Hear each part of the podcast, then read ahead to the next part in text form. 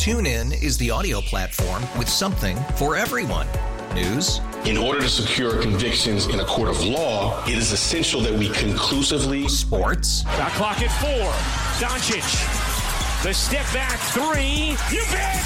Music. You set my world on fire. Yes. And even podcasts. Whatever you love, hear it right here on TuneIn. Go to tunein.com or download the TuneIn app to start listening.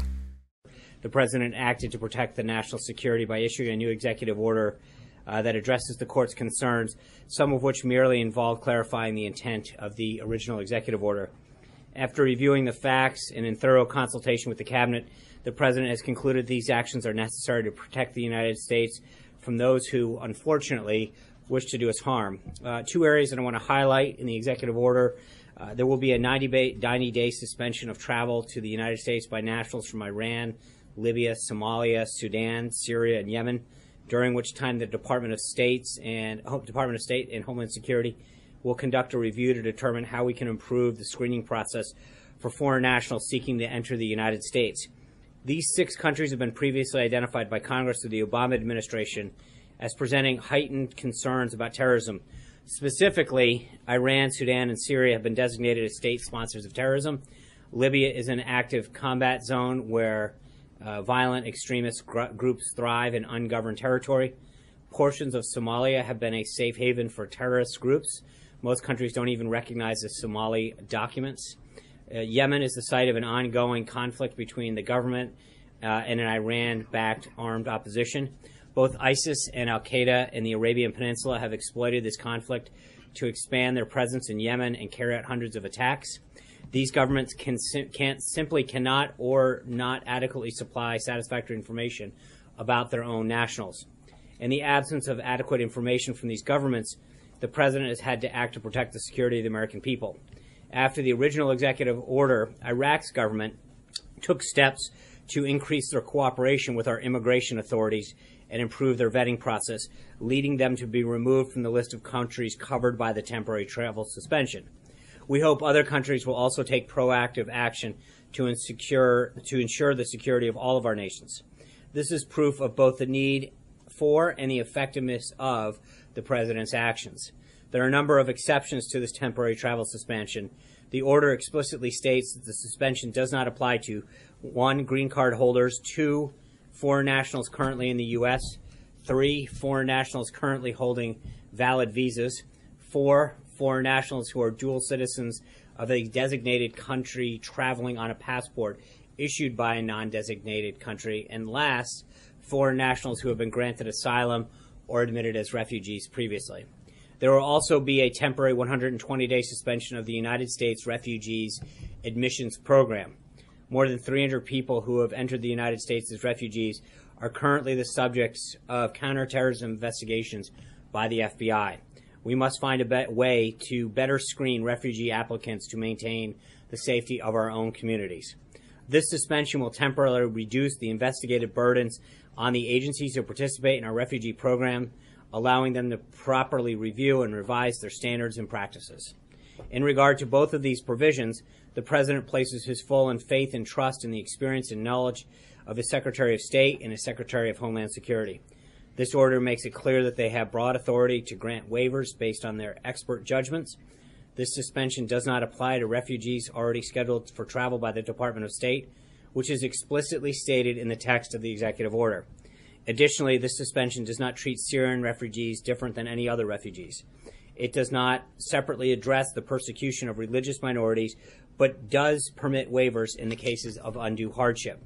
This order was drafted in close consultation with the relevant agencies. It also includes a delay effective date of March 16th, giving those involved in its enforcement even more time to facilitate an orderly rollout. We welcome those uh, who come to our country wishing to contribute and share in our nation's prosperity and well being, but we cannot allow our immigration system to become a vehicle for admitting people who intend to do us harm. It is the President's solemn duty to protect the American people. Um, and President Trump has taken an important step in securing our borders through this order. Moving on to today, the president had a full day of meetings with the cabinet and members of his staff. The president received his intelligence briefing this morning. He had a call earlier with the Israeli Prime Minister Netanyahu, where they discussed regional security challenges. The Prime Minister thanked the President for his strong stance on anti Semitism during his joint address to Congress last week. The President had lunch with the Vice President, and as I'm speaking to you now, he is beginning a meeting with the Secretary of State. Later today, he'll have meetings with his National Economic Council and Secretary of Veterans Affairs, Shulkin. Uh, this evening, he'll have dinner with OMB Director Mulvaney and Secretary of Health and Human Services, Tom Price, where he will talk about uh, the repeal and replace efforts regarding Obamacare. Uh, with that, I'd be glad to take a few questions. Uh, you told John us, Roberts. Thank you. you. You told us. mm, I figured since it's just a gaggle, protocol. Um, you told us many times that the president was going to continue with the case in Seattle federal court. Yet paragraph 13 in the new EO says he's going to revoke Correct. the original one. What changed? Uh, as you know, he met with his team over the weekend down in Mar-a-Lago. Uh, General Counsel, Secretary Sessions, Secretary Kelly, uh, Stephen Miller, other members of the team, where they discussed, uh, continued discussing the current executive order, um, as well as um, the the strategy, and they made a determination that it was best to pursue this track. And again, I think, as I mentioned in the opening remarks, we continue to maintain um, that the order was fully lawful, but there were some legal hurdles that we'd have to potentially cross in terms of enjoinment and things like that. Um, so it was uh, discussed with the president Saturday, um, and he made a decision that this is how he wanted to proceed uh, going forward based on the advice and counsel of his team. DOJ has informed the Ninth Circuit of the existence of the new executive order. Will they move to dismiss the 48 cases that are facing that original order? Uh, that's a good question. I know that there's there's the issue of both the Ninth Circuit and then the other ones, and, and I'll have to get back to you on that. I don't know what posture they're going to take, so um, you know we'll we'll go forward. Margaret. I was just gonna say, could, would, would you be able to let all of us? Oh yeah, I'm sorry. Yeah, I'd be glad to let everybody know. I've got a question too, but I can wait until he's Yeah. finished, it's fine. John, Oh, you I'm done? Okay, see how much nicer this is, Margaret. Oh, thank you. Uh, well, actually, I, I'd like to, I'd like to move away from this subject to the other subject. Sure. Um, Uh, is the, is the president gonna clarify what he meant, um, when he accused President Obama and White House officials of, um, doing wiretaps? Um, did, is that what he meant, or did he mean that he thinks there were wiretaps that the FBI authorized, and does he want to kind of like amend his previous statement? I, I think the statement that we issued yesterday, where President Donald J. Trump is requesting as part of their investigation of Russian activity, the Congressional Intelligence Committees exercise their oversight authority to determine whether executive branch investigative powers were abused in 2016. Neither the White House nor the President will comment further until such oversight is continued. He wants Congress to look into this. I think I've spoken to the President again today. Uh, he would uh, ask that they additionally look into this issue of leaks of classified and other information coming from the government. Um, he believes that it undermines our national security uh, and that Congress, the intelligence communities in Congress, using their oversight authority, uh, look into these pervasive leaks of national security, of classified information. Um, so he would do that. I, I would note it's interesting that when you look at what former DNI Clapper said on Meet the Press when he was asked if there was any evidence that the Trump campaign was colluding with the Russian government while the Kremlin was working to influence the uh, of uh, the election. His quote was, "Not to my knowledge." I, I think we've continued to see um, people who have been briefed and are aware of these stories that have existed. Um, Congressman Chairman Nunes of the Intelligence Committee, uh, Tom Cotton of the Senate is on the Senate Intelligence Committee, Richard Burr, um, Marco Rubio, you name it, on and on and on, have said that the information that they've been provided, and this is, I, I get it, there's two separate issues here, but I think on the first one, um, you saw over and over again the continued comments by people who are in the know or have been in the know on that situation saying that there was no knowledge. Conversely, you saw former uh, Attorney General Mukasey come out and talk about that, that it's pretty clear that there was some sort of surveillance or wiretaps uh, that had to have existed. All that being said, I think that's why the president is, is asking Congress, uh, the intelligence committees, to use their oversight authority to, to further understand what's in this. I'm sorry. So- I'm not sorry, but I know you have. No, no, yeah. Um, just before we move on. Okay, so for now, the president is not amending what he No. And uh, Jim Comey, in the meantime, I guess wanted justice to knock it down. Have, has the Again, I, I'll be honest with you. I have not seen anything aside from another a report based on anonymous sources, that that actually happened. Uh, so, aside from anonymous sources saying that a conversation happened, I'm not aware that that occurred. Um, I don't know that we're aware that that occurred, and I frankly don't see anything on the record that show that that actually occurred. So, I just just to be clear, I think this is one of the problems that I think occurred in the whole first set of stories. People start taking things as fact because a series of on the re- off the, off record and anonymous sources say they do. We have started to become a series of believing all of these stories, and yet, you know, I've addressed this in the past. There's there's no there's nothing there to substantiate. In fact, all of the people from I mean Clapper's comment quote not to my knowledge end quote you saw Nunes, Rubio, all these senators and House members that have been briefed by the FBI coming out and saying, we, we have not seen anything either. At some point, you know, I, I would ask people to take on the record sources and quotes as important as the countless numbers of, of, of anonymous off the record. Zeke. Oh, I'm sorry. Hey, I'll take- No, I, am sorry. That, no, no, that's, I just saw the top of a head. Hallie, I'm going to get you. Don't worry. I'm sorry. That was my bad. It's it's all right. So, uh, explain this to me then. Is, is you're talking about not using anonymous sources? What is then the sourcing for the president's tweet? Right. On as I said, morning? I think, it- look- is it- does- and does he believe it's a FISA warrant? Is it some other? Or, uh, It could be uh, FISA. It surveillance? could be surveillance. So There's no cameras. We can slow it know? down. There, it's look. I, I think he has made it clear that there are there's continued reports that have been out there. I'm not going to continue to. I, I think the president made it clear yesterday that he wants that, that he wants Congress to go in and look at this. I think there is substantial reporting out there from other, from individuals and from sources. Okay, God. Sarah, you're not on camera. You don't need to jump in. We'll, we'll get to your question in turn. Hold on. I'm- The the answer is is that the president has made it clear he wants Congress to look into this. Okay, that and, and we're encouraging the House and Senate intelligence committees to do their use their their oversight capabilities and look into this. John Gizzi. Does he not know whether what kind of surveillance it was? Well, I, I think that there's no question that something happened. The question is, is it is it surveillance? Is it a wiretap or whatever? But uh, there's been enough reporting that strongly suggests that something occurred, and I think that that's why what he has said yesterday is that he wants Congress to look into this. And I think that there's enough out there now that makes one wonder how some of this happened without the existence of surveillance. But when he published his tweet, Right.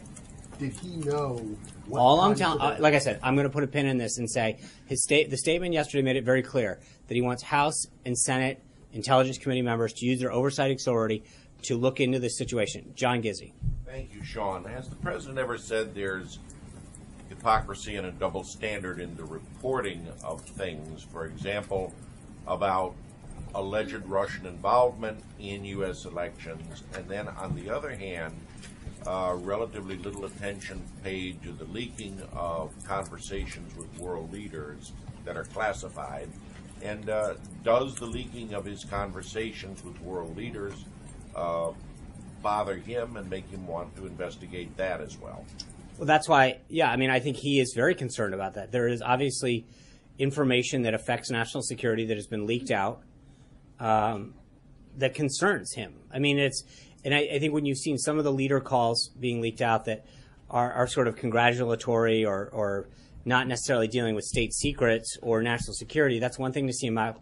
But it gives you pause and concern to realize that if you're talking about something of, of, of national security, of something that affects two of our different economies or countries, uh, that that uh, whether it's you know China or North Korea, uh, whether you're actually talking to them or talking about them with another leader, uh, that there's obviously concern that that those calls are getting leaked out, and I think that's why you know the president's also.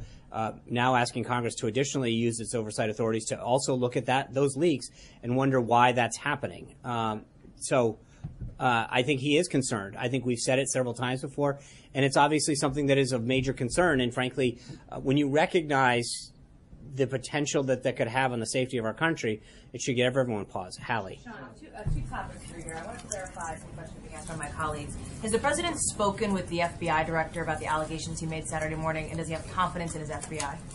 Uh, I, I, to the best of my knowledge, I, I'm one, almost 100% certain that he has not, but I've not specifically asked him. I'm not aware that that occurred. obviously, I give myself. I- I'd be glad to get back, but I am. I've not known that that existed, so I'm giving myself the ability to get back to you on this. But I, I'm not, oh, and, and all of you. We're making a list, uh, but I'm not aware that that actually happened. So And the confidence question, does he have confidence in his director?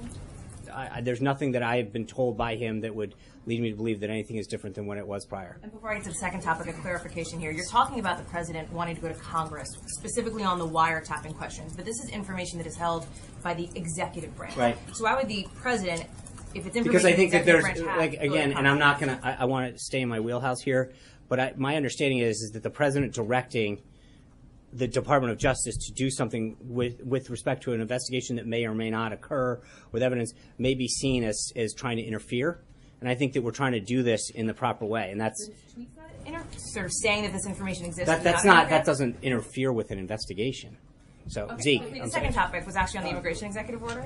Um, the president back in January tweeted uh, about a one week delay on the travel ban would have Mhm. let bad dudes enter Right. the country. This particular revised order doesn't go into effect for Right. another 10 days. So the 16th. So what changed? How does that, under, does Well, that think- undercut your argument that the No. nation was at risk? Well, I mean, I, I would argue that the court kind of undercut our argument um, by not reading the U.S. code the way it's intended to.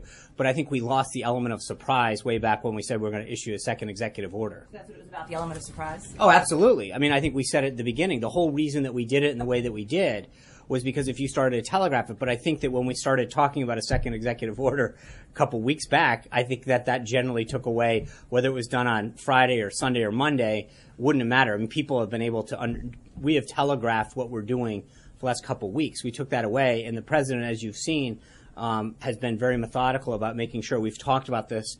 Um, you know, for the last week, talking about talking right, but talking about implementing it correctly. And I think Saturday night, if you saw the group of individuals who was down in Florida sitting with them, this is part of that implementation process that we've been talking about. That we were continuing to tweak it, continue to get it ready to speed, overcome a lot of of issues and concerns that had to get added in or out, um, and make sure that the government was properly read it. But but make no mistake, we lost the element of surprise um, back when we said when the court enjoined this uh, in the Ninth Circuit, and, and then we had to go back to the drawing board, and we talked about doing a second order. That that was the intent of it the entire time.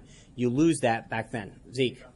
This, going back to the, uh, uh, the, the, the previous topic, the, the president calling for Congress to investigate uh, these specific issues, does that mean that the president is willing or is committing now to accepting the conclusions of these congressional investigations, no matter what they say on anything? So we can, could we should, because he, he's now calling for this investigation, he is now committing to accept the outcome? Well, I, I don't I don't think you would ever just blanketly say I'm going to accept any outcome. That doesn't matter what it is. You can go to you know court, um, and and it doesn't mean that if you get found guilty or innocent that you're accepting the outcome. It means that you're agreeing that that's a legitimate. Uh, but I, I think we're going to let Congress work its will. Um, I think that if we have a, a problem with one of the conclusions, we'll let it be known.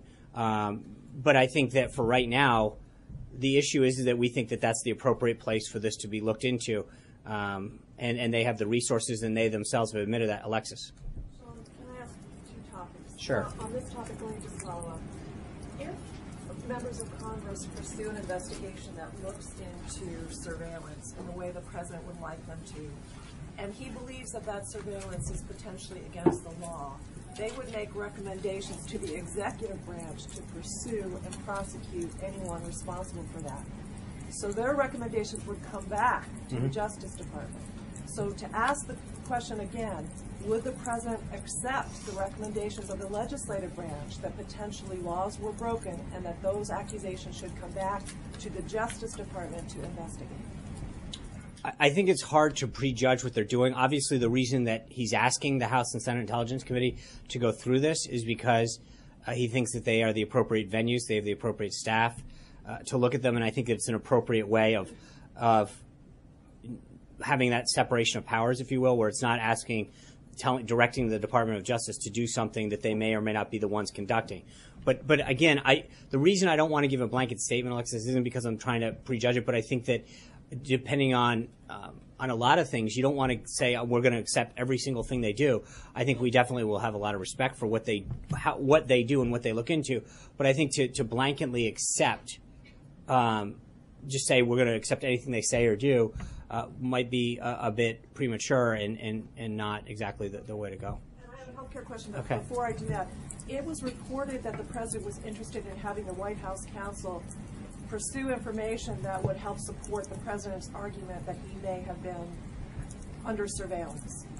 Is it the case that the president has indeed asked Don McGahn to continue doing that, or is he dropping No, that? Don McGahn was never asked. All Don McGahn was ever asked to do was to accept, uh, to review what options, if any, were available. That's it. Just review internally and tell the president this is what's. But we made very clear to anyone who asked, and if, if you know Don and the team here, these are unbelievably talented lawyers. They're very skilled in, in understanding their where the bounds are, and would understand that any type of interference would be such a. They it was a internal review of what options, if any, were available to us. Full stop. Completed? Uh, that guidance was, was made available to the president. Okay, here's my healthcare question. Okay. Uh, It was also reported that the president's desire for speed with the, the administration's own Affordable Care Act replacement plan has kicked the ball to the OMB director rather than the HHS secretary to complete that work and get it out this week. Um, Who is in charge of actually completing that? Is it more now in the ball court of OMB rather than HHS, or are they working together? How would you describe it, and is it still coming out this week? Uh, I believe it is coming. I, I have every intention that it comes out this week. Um, but I think it's a it's a joint effort. I think Secretary Price is obviously the lead. It's HHS, but Director Mulvaney, you know, his time. I mean, they both served in the House. Um, uh, and were champions of budget issues. Obviously, there's a huge budgetary impact on that, and his understanding of the budget, his role here, and obviously his understanding of Congress makes Director Mulvaney a, a great partner. Um, so it's not a question of, you know, this is the same issue that came up during the transition on trade. Uh, I think we have an unbelievable, uh, unbelievably talented team. Everybody from Robert Lighthizer when he gets confirmed as, as the U.S. Trade uh, uh, rep. You've got, uh, you know, Wilbur Ross at Commerce, Peter Navarro here. It's not an either or thing. It's, it's I think, bringing the best and the brightest together to get something through. Obamacare, repealing and replacing it with something that's more accessible, affordable, more innovative, is is not something that just has to land in one person's hand. Uh, it can be covered, you know, and I, I think they're great partners and great teammates. Yes. Yes, please. Uh, thank you, Sean. I'm just wondering when you said that it's pretty clear that there was some sort of intelligence or wiretaps and that that's why we need to move forward with an investigation. Is that based on people speaking on the record or anonymous sources? It, on the record, I think General Mukasey was very much on the record uh, when he came to that conclusion. Um, I think that when you anyway, I, I will leave it to uh, to to Congress to, to further follow up on that. One, one yeah, if I may, there's, sure. uh, the president has yet to announce the vast majority of his, of his sub-cabinet level nominations, such as ambassador to Japan. Does the White House have a long-term timeline for all the rest of these nominations? Yeah, I think that you should. Uh, there's a uh, a bunch of sub cabinet um, individuals and ambassadorships that should be coming out very soon. One of the things that I think, you know, I, I'm glad you kind of gave me a, an opportunity to touch on personnel. Uh, there's a report the other day that of like the 1,927 positions, and someone went through. I think one of the things that people have to recognize is we, we talked about this a lot during the transition. We had about 600 members of these beachhead teams that went in under a special um, hiring process. Uh, that they're there, they're able to be there for 120 days. Um, for the most part, most of those people transition into Schedule C positions. It's not a given. Um, it is not the, a default, meaning, and I think we made it clear during the transition. It's not just if you if you showed up for the first 120 days, you get to stay, but sort of they were chosen specifically because of their understanding of the issue, their expertise, their desire to serve in that particular capacity. And so we actually, when you actually look at the numbers um, we are we are well ahead, if not on par with. We're well ahead of almost every modern administration. I think we're right on par uh, with with Obama 08. But you know, you, you think about it, of the 1927 or so positions, we've got over 600 of those individuals, and most of whom so far are looking like they're fully going to convert to Schedule C, but they're performing the duties um, uh, that that would be done by a Schedule C. So when it when you look at the totality of what we're doing. Um, we were well ahead on the cabinet, and, and again, one of the other things is, you, you know, you, you've got Congress still holding up the cabinet getting appointed, and so I think there's a degree to which Senate Democrats, before we get a lot of stones thrown at us, about where we are in the rest. They haven't even finished the job at hand uh, of getting the full cabinet. John Decker. Uh, thanks so much. Uh, two questions on the executive order. With the first executive order, there was a lot of fanfare when the president uh, signed that executive order in the Oval Office uh, today. Uh, not so much. We didn't see the president, no cameras, no pool. why didn't he want to show us well, him signing this new executive order? I tweeted a picture out. I mean, we. No, that's, that's your today. picture. That's yeah, not independent. Okay, I, I, yeah, I know. I, I, I'm, I think th- th- there are there are three agencies that are that are dealing with. I think we went to your point. We went through this. Uh, we talked about the courts issue. We we talked about this ad nauseum. The president got asked about it over and over again.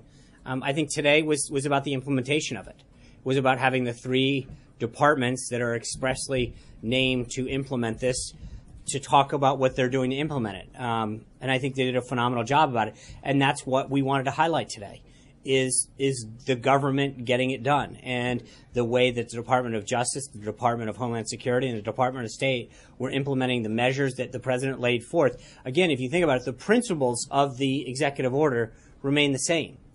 Um, it's it's we looked at what the court said. We put together a thing. We consulted uh, with the relevant agencies and departments. We talked to Congress. We had an extensive morning of briefings. The the call to the press lasted about an hour, I guess. Um, and so we, we made sure that everybody knew what we were doing. We sent them out to make sure that the American people could see what they were doing. Um, and so, you know, I just want to be clear that I, I, think we did a phenomenal job of rolling it out and making sure the American people saw the faces of the departments that were instrumental in implementing it. Caitlin, I'm sorry, John, go ahead. The second one has to do with this idea of element of surprise. With the first executive order and also with this one, there's a 90 day temporary ban on residents entering this country from six predominantly Muslim countries. What's to stop um, a so-called bad dude from one of these countries from coming into the country on the 91st day or the 92nd day? Why 90 days? Doesn't that get rid of that element of surprise when you say? No, I think that no, but but I, I, thank you. That's actually an interesting question. I think part of it is that we feel confident that during that 90 day period, um, the processes could be put in place. Now, remember, there, there's two key things that are important. Number one is these are the these six countries are the ones that we don't have the information um, currently that we feel comfortable in. And as I listed off, why? I mean, there are some that literally are state sponsors of terror. And I think when you recognize, I don't think there's any American that wants a country that is a state sponsor of terror to be sending their individuals here without us p- properly vetting them. You talk about Yemen, the documents that people use in Yemen are not accepted by a whole host of countries because uh, they lack the uh, the integrity to ensure that they, they are not compromised. Um, and I think that there is a big difference in that.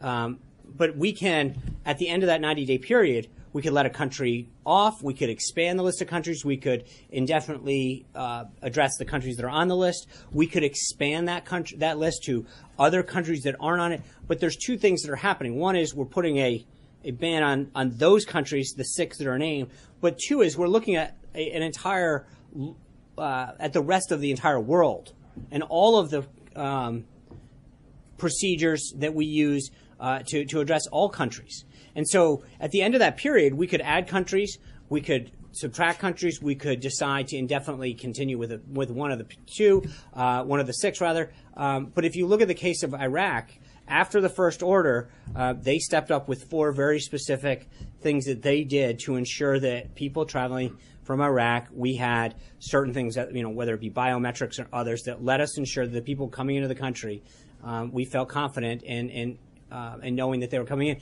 But that, that's an important thing. It's not just those six. We're looking at that time, at, we're dealing with those during that 90 period, but we're also looking at everybody else at the same period. Caitlin So why doesn't the order prevent people who didn't have visas by the day of the first order from coming in the country? Because wouldn't that safeguard from the people who went and got visas during this revision period? I, I would just say I think that there's appropriate steps that have been taken uh, during that period to ensure that the homeland has been protected. Uh, go ahead. I know you have another. Of course. Uh, does the president think that Barack Obama himself wiretapped him or someone in the administration? I, am just going to say that, as the president noted in his statement, we're going to let Congress look into that, and then we'll get back to it. We'll, we'll discuss it after Congress comes with funding. Aaron. Since the president contends that he and President Obama like each other. Has he picked up the phone and called President Obama since the inauguration, or does he think about asking him directly before accusing him publicly? I, I have not. I'm not aware of whether or not they've talked. I can ask and, and find out and get back to you, Cecilia. But does the fact that, uh, that you're rescinding this first executive order, is it at all an admission that things just didn't go right the first time around? No. I, I think the first executive order we've made clear time and time again. When you look at the how the court adjudicated that, they their facts were wrong. There's, I mean, just in terms of how many people had come into the country, they based it off of uh, uh, off of several things that I think were not factually accurate.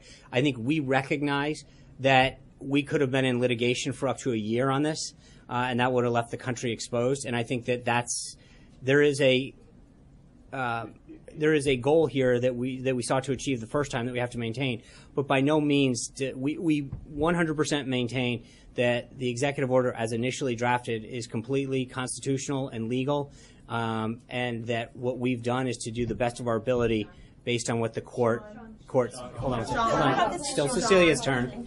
What about this issue of radicalization after people are here, which is what the DHS DHS raised in that report? One of the examples that's cited um, in the EO today is a Somali man now who came as a child and was radicalized here. So, what does this order do about that population of people? The people that are here.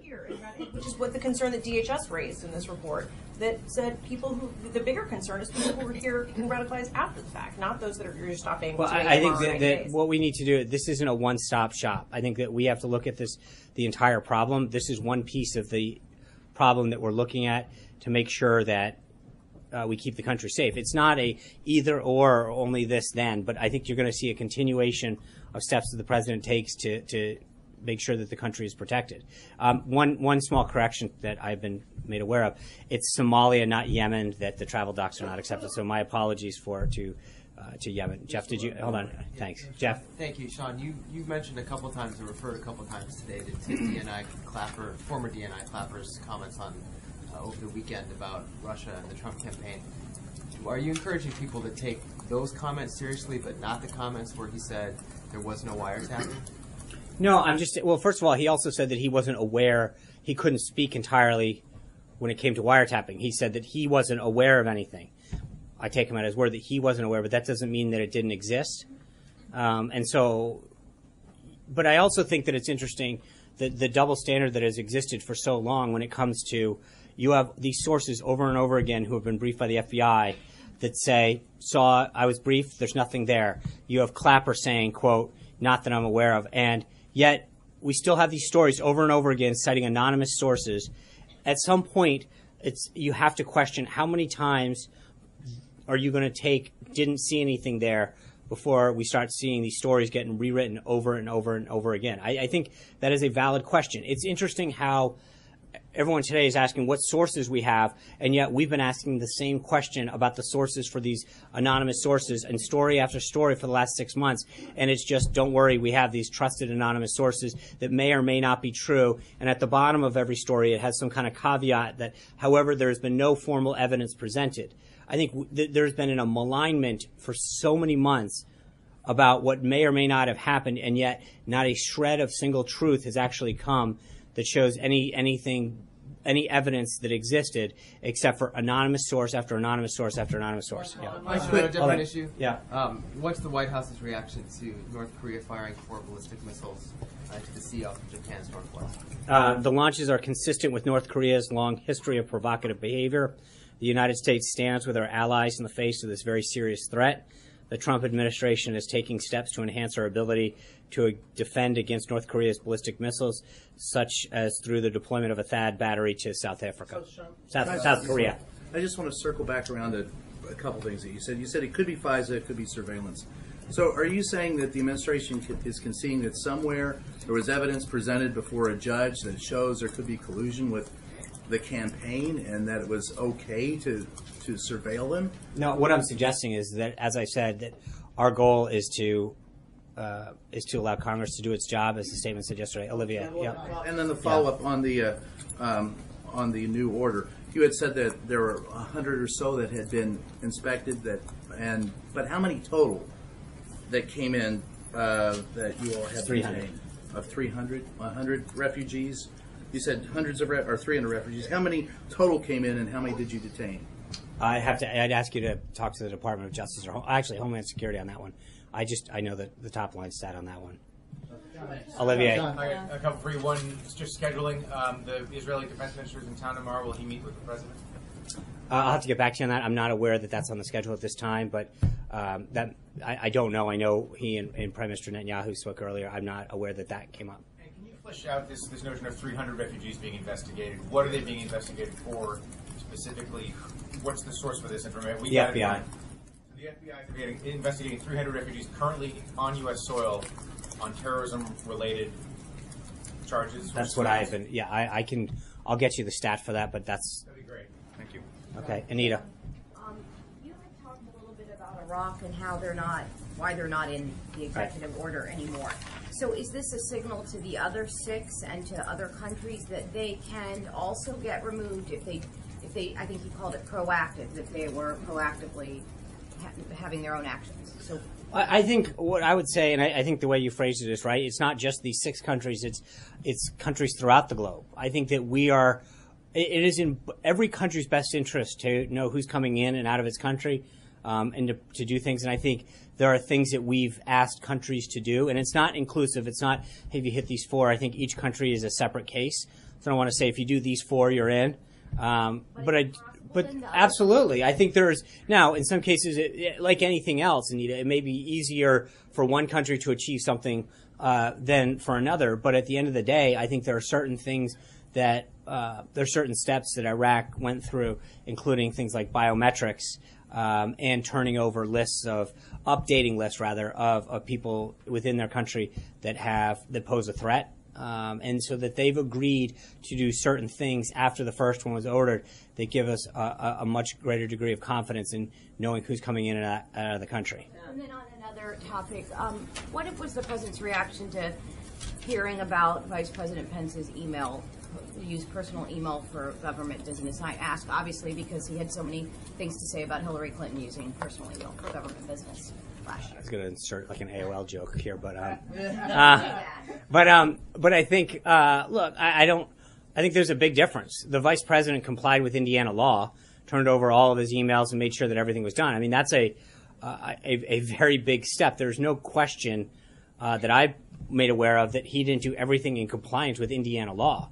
There's a big difference between doing what is common practice within a state government and what is in compliance with that state's laws than setting up a private server uh, that seeks specifically to uh, to go around the, the, the government protocols and, uh, and and the Federal Records Act. There's a big difference between that. But I mean, the governor at the time uh, and now the vice president did everything in compliance with Indiana law, and I think that that's a big difference. Is that it's not a question of what it's, it's a question of was there a law and was there a rule and did you follow it? In the case of Governor Pence, he did. In the case of Secretary Clinton, I would I would let you know the, the record speak for itself in that. Sarah, Gabby, I'm sorry. Um, part of the justification for the hurried rollout of the initial executive order on immigration was that if it wasn't rolled out immediately, that people would take advantage of that and come into the country. So why has the administration decided to delay the implementation of this new executive order until March 16th? I'm going to refer you to Hallie Jackson. Uh, that was what Hallie asked earlier. No problem, it's in the back. Uh, but basically, the, the answer that I gave Hallie that I'll give to you is I think the, the first order, the goal, of, one of the goals of the first order was an element of surprise to implement it in a way that um, that didn't allow people to get in, right? Since the Ninth Circuit acted, we've been talking about a second executive order. I think we lost the element of surprise um, back in, in mid to early February when the Ninth Circuit acted the way they did. So that that that element, what we've tried to do now is to make sure with that element gone that we've implemented this in a way um, that that is the, ensures the, the greatest degree of, of confidence that we know what we're doing. One quick item, I'm not done, so don't you can keep your hands going. I, I someone asked earlier, and I'm trying to remember who about the source for DOJ. Was that you, Olivia? Uh, the Department of Justice FBI investigation, Section One, subsection H. The text of the EO notes. Uh, you can check on that for the source. I'm sorry, Matt. Uh, Sean, doubling back to something we talked about earlier. President Trump accused President Obama of criminal conduct. One, can you tell us what his source was for that accusation? And two, can you tell us unequivocally that he was basing that on more than a talk radio report and a Breitbart article about that talk radio report? I, I'm going to tell you that I, I've said it over and over again. I think the, the president made it very clear in the statement yesterday that um, he is not going to comment any further on this until Congress does. I, I'm not going to. I'm just going to say that the president made it very clear uh, that based on numerous uh, things, including, and I think there's a New York Times story on. this, There's a uh, uh, several sources that that made this clear. Um, or, or brought this to light, but I'm not going to go into anything further, uh, as the president noted, until until this is uh, resolved. Mara. Um, I have two topics. One on the EO that maybe is coming later this week, an EO on the Obama administration's fuel economy standards. Um, are you going to have an EO reversing those, and will that also negate California's waiver? Um, I don't see anything. On, I I'll have to get back to you uh, as my standard. I'm not so sure on the timing. I was just looking at my Oh, date, okay. uh, but uh, I I just I wouldn't get. I don't have anything to announce at the time. Is, is generally how I answer that, and I'm going to stick to Okay, it. but I, I have a, just one more question on the, on the other topic. Um, you said, you pointed rightly to Clapper's comments, N- nothing that he knows of suggests there was any collusion between Right. the campaign and Russia. But he also said that he didn't know of any, um, wiretap FISA order. Why are you willing to accept his? That- that's what Jeff asked. Well, I guess, I guess the, the thing I'm asking is the President of the United States has unilateral authority to declassify anything that he wants. He said in his tweet, I just learned of this. So he obviously had some kind of evidence. Why not declassify it? I think that's as, as I made clear. There's a reason that we want Congress, and the intelligence committees, to do their job. Um, in terms of making sure that there's a separation of powers, looking at it as if we Interference? I, I think that again, I, I'm just going to leave it at that. He thinks it's appropriate uh, for Congress to do this um, instead of trying to point to to his own Department of Justice. Ashley, Sean, Ash- wait. hold on, we're going to wait our turn. Sean, It's this Ashley's morning, turn. Thank you. Uh, this morning, Kellyanne Conway went on Fox News and she said, "He's the president of the United States. He has information and intelligence that the rest of us do not." So that seemed to be referring not to these news reports you're talking about, but to specific, tangible evidence. Um, so, what can you tell us about what that evidence is? Where it came from, and then secondly, if he has this evidence, why is he asking Congress to investigate? Well, I, I just I think the point that Kellyanne was making at the time is the president, because he's president, gets access to NSC and other intelligence documents. Uh, I don't know. I didn't. I haven't seen the exact transcript, so I can't. Uh, I. I appreciate that, thank you. Uh, but I also haven't talked to Kellyanne about this, so I don't think you can do that part. Uh, but I don't, so I can't specifically uh, respond to you in terms of what she was referring to, whether she was referring um, to uh, to the exact nature of his charge or whether, generally speaking, he is given information. But I, again, on all of this, I'm going to go back to this um, to to the statement earlier that the president's goal right now is to uh, is to make sure that the House and Senate can do this. Yes. Thank you, Sam. Uh, China is uh, retaliating against the uh, THAAD deployment in South Korea. What is the U.S. position? It's retaliating against what? Against the uh, THAAD deployment in South Korea, THAAD battery The deployment. THAAD battery. Yes. Yeah, I think we're going to work with South Korea. I mean, obviously, uh, North Korea's um, missile launches uh, present a, a danger to our friends down south, and I think, as I mentioned in, in our response, we're going to continue to work with the government of, of South Korea to to address this thing. Press the, uh, I, I'm not at, at this point, huh? We, we're, we press have not had any government? further conversations on this. I think this is consistent with U.S. policy. Margaret. Um, Two points of clarification. Did the president mean in any way to suggest that the FBI broke the law or any other intelligence agencies with this allegation of wiretapping? Um, in in the tweet. I'm just going to let the tweet speak for itself. I'm not going to Well, get it. I'm I, I get it, but I think that I'm not going to try to. I, I. I understand that, and I, I think I, I will seek further clarification on that. I, for right now, I would just suggest to you that I, I'm going to let it speak until I can get further clarification. Point of clarification here. It- You said, you know, you didn't want to really get into what the triggering event was for the tweet in the first place, but I, I want you to address this part if you would. Um, the question has been raised that, or the allegation has been raised that the president was simply trying to change the topic off of an unfortunate news cycle that week. Can you address that portion of the question, that this was deliberately about changing the media narrative and not No, anything I, I don't. to I do mean, that's. I, I, I that's. I, I have nothing to lead me to believe that that was the case. Um, I'm not sure.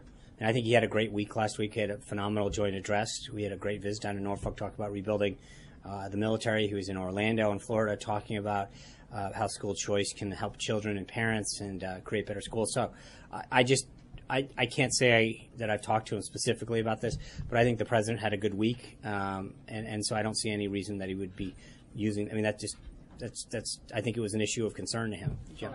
If, Sean, let me let's remind everybody what the president did tweet Saturday morning.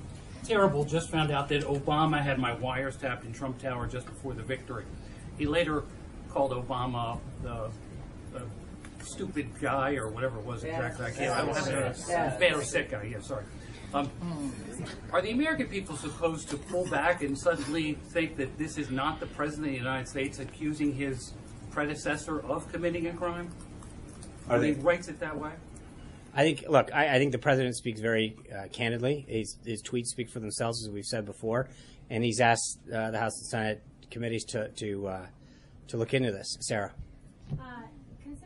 Scrutiny surrounding President Trump's then campaign advisors in Russia, uh, which is carried over to the White House, is he reconsidering at all his hope or his timeline for pairing with Russia to fight ISIS?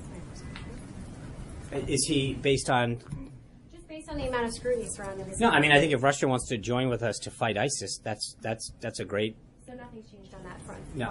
And secondly, in light of the fact that there were previously undisclosed communications between the Russian ambassador and Michael Flynn and Jeff Sessions and Jared Kushner, has White House counsel done anything proactively to try to go to senior staffers or other cabinet level officials and say, hey, if you have had contact with a Russian official that you have not previously disclosed, Not now I'm is the time of. to do it? I'm not aware of any of that. I, I would say that there's one of the things that is interesting that, uh, you know, there's in the course of people conducting their business uh, here at the White House or during a transition or, or in the House or the Senate, uh, you contact a whole host of people, um, diplomats, government officials, you know, association representatives, corporate representatives. I mean, that's those are the kind of folks that talk to people in government.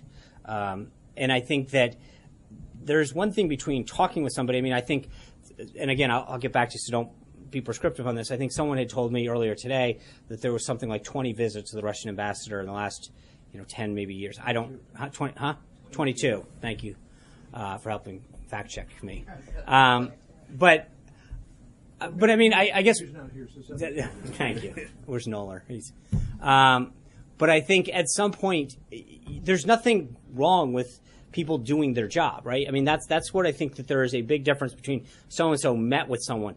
There's nothing to disclose with a meeting. If I have a meeting with with a member of the media, no one says, "Hey, did you know that you need to to report every time you meet with this individual or this outlet or whatever?" There's nowhere to report that kind of stuff. There's a big difference between doing something uh, nefarious or illegal and conducting yourself in a, in a routine course of business. Number of instances where people in this administration suggested they did not have any contact or misled you guys about the amount of contact they had, which has then caused some unflattering news cycles. Well, and I, and I think so. In in one case, uh, Michael Flynn was, you know, the president said the inconsistencies and him not being straight with the vice president. He asked him to resign. I think the president dealt with it. Um, but that that was again, if you note the president's comments at the time, he was very clear that the issue wasn't that he's doing his job. The issue was him misleading the vice president, and that's a very different thing. Um, so he had no problem with him doing his job and contacting individuals that we were going to need to be in contact with during the during um, the the administration. That's that's that's and that's where I think there's a big difference between a lot of these stories saying, "Did you know that so and so did this?" Okay, that there's nothing wrong with people meeting with ambassadors or government officials or corporate representatives or you know members of the media. Um, that's part of what we do in government.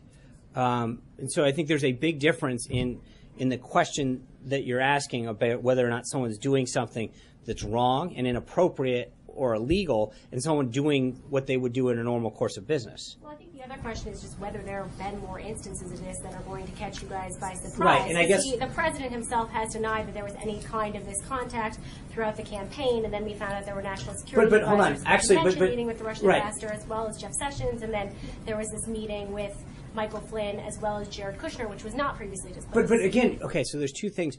You said the president found out about this. What's this? Having a meeting?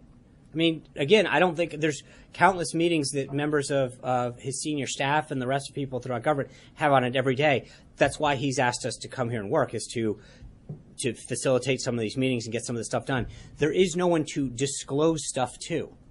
I mean, I don't disclose the meeting. Sounds like you were saying you're not concerned that there could be. No, it's not that I'm not concerned. I guess there's a, but what I'm getting at, Sarah, is that there's a difference between being concerned about somebody. You know, I could equally be concerned that if a member of the media said, "Hey, I want to take a member of your staff out, and we're going to, uh, you know, break some kind of ethics rule," I would be concerned about that. But I wouldn't be concerned if they said, "Hey, we want to go have coffee with a member of the media." They don't disclose all of that on our staff, and I think, but that that's that's essential to your question is is a meeting. Uh, there's nothing wrong with a meeting. There's nothing wrong with uh, meeting with a government official or uh, a diplomat or a member of the media or a corporate individual or association or or a constituent or a, a citizen that has an issue. But on any of those categories, once they cross the line and do something wrong, and I think to the to the answer to your question, the issue was specifically uh, or the questions surrounded attempts to influence the election. Those are very different than people meeting also during a transition period or people meeting in their White House capacity. But those are three separate instances. All of the stories that I've heard so far previously all detailed just action with respect to the campaign and Russia's attempt to influence the campaign, right? Yeah, I mean, I think that Well, they- yeah, I mean, that- that's a- was the backdrop. Right, that's the backdrop. And then, and so I think in the one instance where it happened, where there was someone that misled someone, they were let go. So for you to start asking questions about, well, what if these other individuals had a meeting?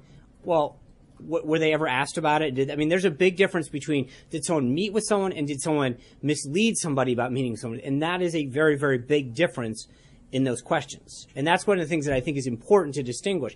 People can meet with people. The question is, did they do something wrong? Did they mislead somebody? And those are all very, very different categories.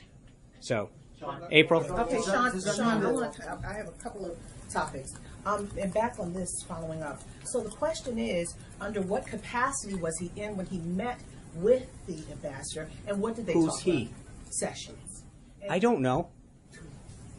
Then and then under then when he was under oath, you know, he said he didn't do it, but then we find out later. So what do you say? No, no. I, well, first of all, I, I'm not going to. I'll, I'll refer you back to, to the Department of Justice. I know my understanding is he's amending um, his um, testimony to, the Senate Judiciary Committee um, from what I from what I've heard. Um, so I, I'll let his speak. But I do think that his explanation that he gave was very was that he was answering a question. Did you have any meetings with anyone with respect to the campaign? And I think in his mind, it was very clear that I never met with anyone um, with respect to the campaign. I met with someone in my Senate office, in my capacity as United States Senator, with Senate staff to discuss, you know, foreign policy or whatever it was that he was discussing. I think the senator discussed this in his uh, media conference uh, last week, uh, Thursday. So I don't. I- guess the issue is uh, with respect to what was talked about. I don't know. That's that's up to him. But I, I do think the way he described it was very clear that he he believed he was answering um, Senator Franken's question with respect to um, activity involving the campaign and, and attempts to, you know, as I said to Sarah, like this whole idea of influence the election. Meeting with an ambassador about an area of foreign policy in his Senate office with his Senate staff was clearly not a campaign event. Okay, so um, now on the leak issue, um, you're talking about Congress doing an investigation, but some of these leaks are coming from top officials, people who know insider information. What has the president said to his staff as it relates to the leaks in reference to trying to find out himself, not just from top level people? What has he said to people about the leaks, about trying to stop it or trying to find out what's happening? Well, I, I think the president made clear in his comments when he stood before you all a couple weeks ago um, that his main concern is national security. That's that's when he keeps talking about the leaks. His concern is the leaks that that damage and undermine national security, the leaks that deal with classified and other information. That's what his main concern is, and I don't think that that's not a White House issue. That's sort of that is an issue that uh, is beyond the White House. We're not. Other leaks don't matter, but the No, no. I, I think it's not that other leaks don't matter. I think his issue that he has talked about and his his concern is is the leaks that uh, of national security. It's not that he's saying other leaks are okay, but I think the ones that threaten our public safety or potentially put our country in harm are the ones that he really cares about. Okay, Peter. last- last- Okay. question. I'm sorry. Um, this president uh, reached out to President, former President Obama several times when he was president. That's right. They started building something. There was a bridge. Now, some people in the camp, uh, in, in the Obama camp, are considering these conversations about or these tweets crazy. And not, and the question is now, with this divide between these two, and President Trump may need to one day reach back to former President Obama, how do you think that'll play out? Do you think that they, these two will never come back together again? Is this something he could have talked to him about before he went on Twitter? I mean, there is a, there's now a chasm, there's a divide that, that wasn't there a couple of weeks ago. Okay. Well, there was a divide during the campaign too. Um, I don't think that. Uh, I think that as you saw, the president has made it very clear. He said some things about the president. The president said stuff. Term about the campaign. I think they came together for the good of the country, and in cases where they can come together for common good and to um, talk about what's in the country's best interest, they will. But um, I understand your point. I just think uh, the president. Thank you. Uh, but I, I think that they'll they'll be just fine. Um, so. That's you. No. Oh, good. Yeah. Um, Hi, Julie. You've been very Um, patient. Yes, I have. Thanks. I think this is your first time. It is, yes. Well, welcome. I- See I how was pleasant feeling this like, is? Let's turn the cameras Get, not get called on my first time. um, Ten years ago, Bob Levinson disappeared in Iran, Mhm. and I know the president talked about this a little bit on the campaign trail. Is there anything you can tell us about how the administration is approaching this case? Have they been in communication with his family, or any updates on that? I, I, I think we put out a statement from the NSC on Friday on this. Uh, where's Victoria? I, I think we, we so we have we have um, we've been in communication with his family. I believe they were here last or we were in touch with them last week. Um, and uh, obviously, we continue to, to hold out hope. Uh, but the administration has been in touch with his family. So what, uh, the call to Netanyahu, what prompted that? Uh, I don't know, Dave. Uh, I'll, I'll find out. I just know I know it happened, and uh, I got a little bit of a. As you might know, the Prime Minister is meeting later this week with Vladimir Putin. Did, did uh, the President and the Prime Minister talk about Syria at all? I, I don't know. I know that they had a discussion about regional threats, so I don't want to get ahead of this. David Jackson. Uh, Co- Comey did tell people this weekend that President Obama did not order these wiretaps, and he did want the Justice Department to put out that statement. Does President Obama Are you? I, I, I like I said, I am not. You, you. I'm so, wait. So Does President Trump believe Comey when he says that President Obama did not authorize these wiretaps? my question is, is that I don't think that we've confirmed that, that Director Comey did say that. I don't. I'm not aware, aside from reading stories that cite anonymous sources saying that he said it. Uh, I'm not aware that that actually happened. So that that's the first issue that I think we need to to resolve. We trust did tell us that did. I, I, well, with all due respect, not you, but I think that we've had a number of reports that I've seen that about things that have occurred in the last, you know, 40 some odd days that actually didn't occur, but, you know, anonymous sources said they did. Peter Alexander. Sean, to be clear, you said earlier, uh, as an on-the-record source for the president's wiretapping claims, you referred to the former Attorney General Michael Mukasey. I just want to ask you to clarify, if you could, because his public comments were on Sunday, a day after the president tweeted about this, and even in his public comments, he said that he based his information, quote, on news reports. Okay. But I, th- that, I, I'm just saying that he is, someone asked me whether it is on the record comment, and that is, that is on the record. But I was saying, was there an on the, we were be, you were being asked, was there an on the record comment in advance of the president's tweets to which he was basing his information? Did he have anything better than Uh, I don't. I, I'm not. As I said before, I'm not going to get into to, to the elements of that. I'll just. I'm going to wait till the House and Senate. Separately, just Yeah. on, a, on, a, on a past comment that the president had made about uh, the suggestion that there were, or the claim, in fact, that there were three to five million people who voted illegally in this country. He made this Mhm. claim uh, more than a month ago. I just want to get a sense now on the update on any investigation into that and where it stands, given the explosive nature of such a claim. Um, I think we've touched on this, but he has asked Vice President Pence to lead a task force on this.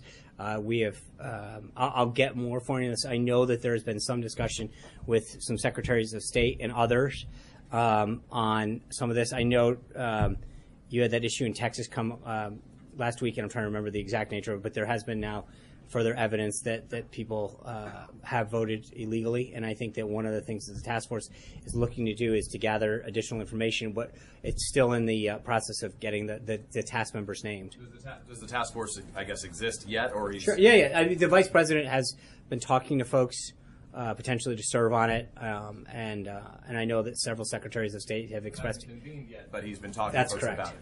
That's correct. Yeah. Don, two subjects here following up on the wiretap question. Stepping away from what the president knew and what the basis of his tweets, how appropriate is it for a president to make an explosive charge as fact and then send you folks out to step away and say this maybe happened and we should investigate it? Well, again, I think there's two things. One is the president's tweets speak for themselves. It's not. We're, we're making that very clear. No, hold on. I. I, and, and and I think the president's been very clear, as we've stated, that I think there's enough there that we want uh, the House and Senate intelligence to use the resources they do um, to make sure that they look into this matter. I mean, that's that's there's there's some anyway. I do not want to get ahead of um, where they may go with this or, the, or what they may look at, but I'm just I'm going to leave it to them. If we start down the rabbit hole uh, of discussing some of this stuff, I think that we end up in a in a very difficult place. I look forward to seeing you guys tomorrow. Can you bring your if you can bring your cameras? We, we'll bring, Housekeeping wise, you said there would be some clarification on a number of questions you Yeah. provided all this. Are you going to do that today through the pool? How can Yeah, I mean, um. I think we can try to do that through the pool. Okay. There's no, we'll, we'll write everything that we generally write down everything and, and try to either get back to the reporter. So I will have the team get and then get it out via the pool. Will Okay. we be hearing from the president this week since we didn't today? Uh, I'm sure at some point we'll either do something that we, you know, a Florida spray or something. Um, we, we, I think that we have a pretty good track record of making the president available to folks. I, I, what's unusual? To It's Monday. today. Yeah, but But you see, everything is closed. Normally we have a photo. sh- shoot no, no. or th- Look, look, look. I, I just, I think that's. Look, don't give me this. Normally, we do. Uh, I made it very clear at the beginning of this April uh, that we would have some some things on camera, some off. Last week, the president traveled two days. He had a joint session. We briefed every single day. About us, it's about the American public seeing their president. And, and we have Wait, to you, wait, hold on. He, he, seeing their president, the guy is, is is in meetings all day. I'm trying to think. How many times did you complain about the president? Executive orders. You've had us last. He signed week, you said a and hold on, hold on. He signed an executive order. Please don't. I mean, this is a president when it comes to accessibility and uh, and and allowing the press access. I think I've heard from several of you. We have gone above and beyond allowing the press into events, into sprays. We've had greater access.